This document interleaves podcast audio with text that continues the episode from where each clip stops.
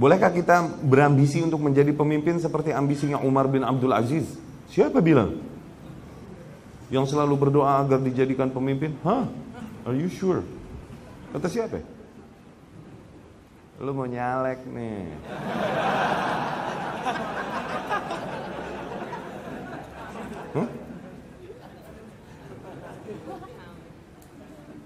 Benarkah jika ada yang menyebut Umar bin Abdul Aziz adalah khulafaur rasyidin yang kelima? Oke. Okay. Ya akhi, jangan, jangan berambisi untuk jadi pemimpin. Rasul berkata sallallahu alaihi wasallam, "Inna la nu'ti hadzal amra man sa'ala." Kita tidak memberikan perkara ini kepada orang yang memintanya. Tuh. Ya, Rasul pun sallallahu alaihi wasallam berkata, "Ya Abu Dzar kepada Abu Dzar, Abu Dzar, kalian baca riwayat Abu Dzar pengorbanan dan tingginya keimanannya." Ketika Abu Dhar meminta kepada Rasul wasallam, "Ya Rasulullah, lima la tasta'miluni?" Kenapa kau tak menggunakan aku ya ini menjadi gubernur atau qadi di daerah di antara daerah-daerah kaum muslim. Rasul berkata kepada Abu Dhar, "Ya Abu Dhar, innaha amanah." Sesungguhnya perkara itu adalah amanah yang besar. Innaka dha'if. Sesungguhnya engkau adalah orang yang sangat lemah. Abu Dhar dikata lemah. Apalagi oh. Abu Dhar dikata lemah nih. Innaka dha'if wa innaha la amanah. Sesungguhnya engkau orang yang lemah. Dan sesungguhnya hal tersebut adalah amanah yang sangat besar. Innaha rijzun wa dan innaha yaumal qiyamah wa nadama. Sesungguhnya itu pada hari kiamat nanti akan menjadi penyesalan. Abu Dhar dikata begini. Maka masih yang mau jadi nyalek. Oke? Okay? Maka hindari siapa yang siapa yang yakin bahwa kita akan mampu menanggung amanah besar ini.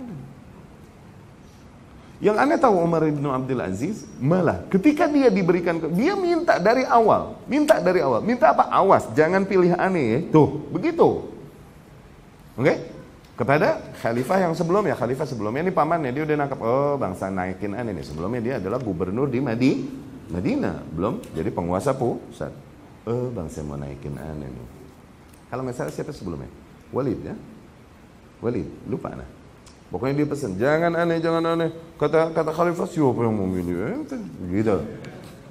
Udah gitu ada Raja bin Hayawah. Ini, ini penasehat khalifah yang ada. Raja ini dia siapa menurutmu kita berikan kepada yang paling bertakwa kepada Allah. Siapa? Umar bin Abdul Aziz. Ah, ya udah dibikinin wasiat untuk Umar bin Abdul Aziz. Cuma nggak dibilangin sama siapa-siapa. Umar udah bilang, jangan aneh, jangan aneh. Eh, taunya pas wafatlah khalifah, dikumpulkan manusia di masjid dan di, kemudian dibacakanlah surat wasiat ini khalifah oleh Raja bin Hayawah rahimahullah. Ternyata ditunjuk oleh khalifah yang telah meninggal sebagai penggantinya adalah Umar bin Abdul Aziz. Umar bin Abdul Aziz bilang apa? Inna lillahi wa inna ilaihi raji'un. Musibah besar itu. Nanti kenapa nanya gini mau ngapain? Hah? Nyala gitu ya? Benarkah jika ada yang menyebut Umar bin Abdul Aziz adalah khulafaur rasyidin yang kelima? eh, enggak begitu, ungkapan aja.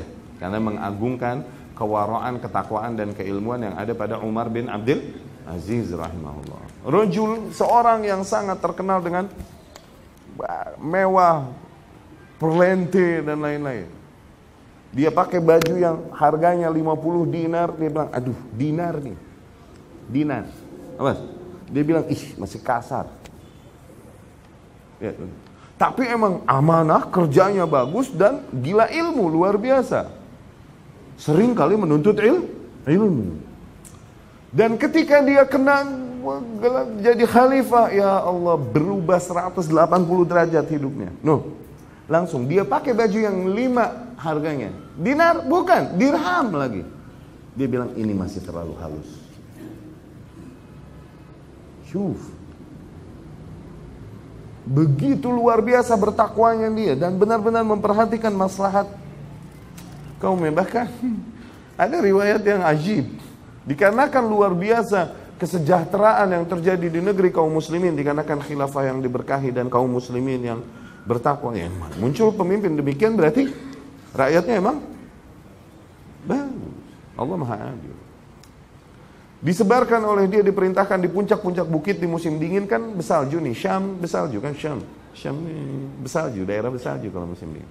Kalau musim dingin besalju kan biji-biji sama daunnya rontok, ya kan? Dia perintahkan sebarkan biji-biji gandum di puncak-puncak bukit. Kalau musim dingin selalu begitu. Kenapa demikian wahai khalifah, wahai Amirul Mukminin? Dia berkata agar jangan ada yang berkata bahwa negeri burung-burung di negeri kaum muslimin mati kelaparan di musim dingin. Burung loh dia pikirin. Umar bin Abdul Aziz. Jangan sampai ada orang yang bilang burung-burung di negeri kaum muslimin mati kelaparan di musim dingin. Begitu zuhud luar biasa. Suatu hari istrinya lagi ditamuin. Nah, ya ini ada tamu-tamu orang-orang kerajaan juga tamu gitu. Lagi duduk ngobrol ini. Oke? Di pelataran atau di taman dan lain-lain. Kemudian ada seseorang lagi nimba di sumur situ.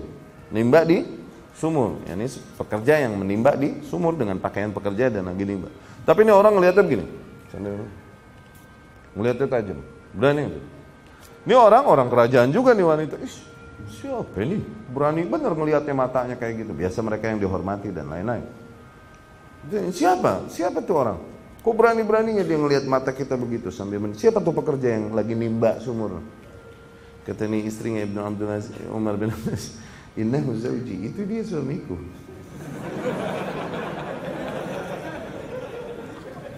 Begitu nah bro.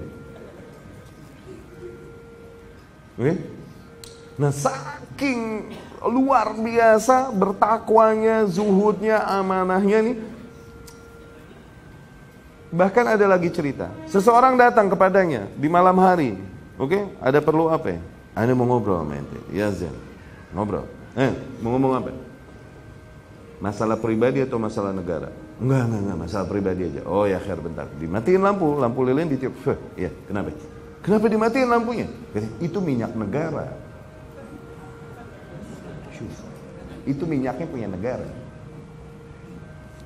Sampai demikian dikisahkan tentang Umar bin Abdul Cuman karena saking straightnya, sementara masa nggak semua itu sebaik itu. Nggak tahan mereka kepada Umar bin Abdul Aziz. Bahkan keluarga-keluarga dalam kerajaan nggak tahan dengan straightnya Umar bin Abdul Aziz. Oke? Okay?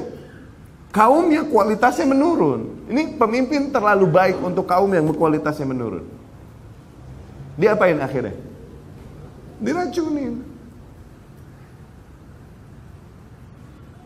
Diturunin terlalu adil untuk kaum yang mulai notabene zo. Cuma empat tahun kuasanya mungkin kalau nggak salah anda lupa empat tahunan.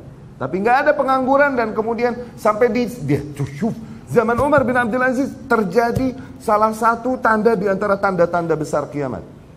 Di mana Rasul menggambarkan pada dekat hari kiamat nanti sebuah tanda-tandanya adalah kemakmuran yang merata. Sehingga seseorang bingung mau zakat zakat ke siapa mau sodako sodako siapa nggak ada yang butuh. Tuh. Ulama bilang itu terjadi zaman Umar bin Abdul Aziz. Sampai orang keder mau zakat mau sodako ke mana? Tuh. Terlalu straight untuk rakyat yang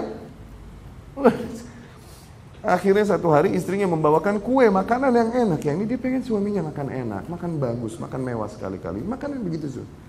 Dari mana ini?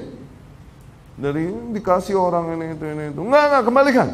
Begitu. Karena apa? Khawatir gratifikasi dan lain-lain. Bahasa kita sekarang ya. Kemudian dia melihat istrinya begitu sedih dan menangis. Kesian kan? Ya, ya udah sini sini dipotong sedikit. Nah, ini sisanya bagikan sama karyawan, sama pembantu-pembantu budak-budak. Oke? Okay? Ternyata nih kue diracunin. Tuh. Coba dari awal jangan pakai hati. Eh, nggak boleh kita natelau-lau ya, nggak boleh kita berandai-andai. Qadarullah wa masya'fa'al. Ya? Jadi hati-hati kalau istri ente bawain kue, hati-hati. Loh. Ya ke situ ya. Ya ke situ.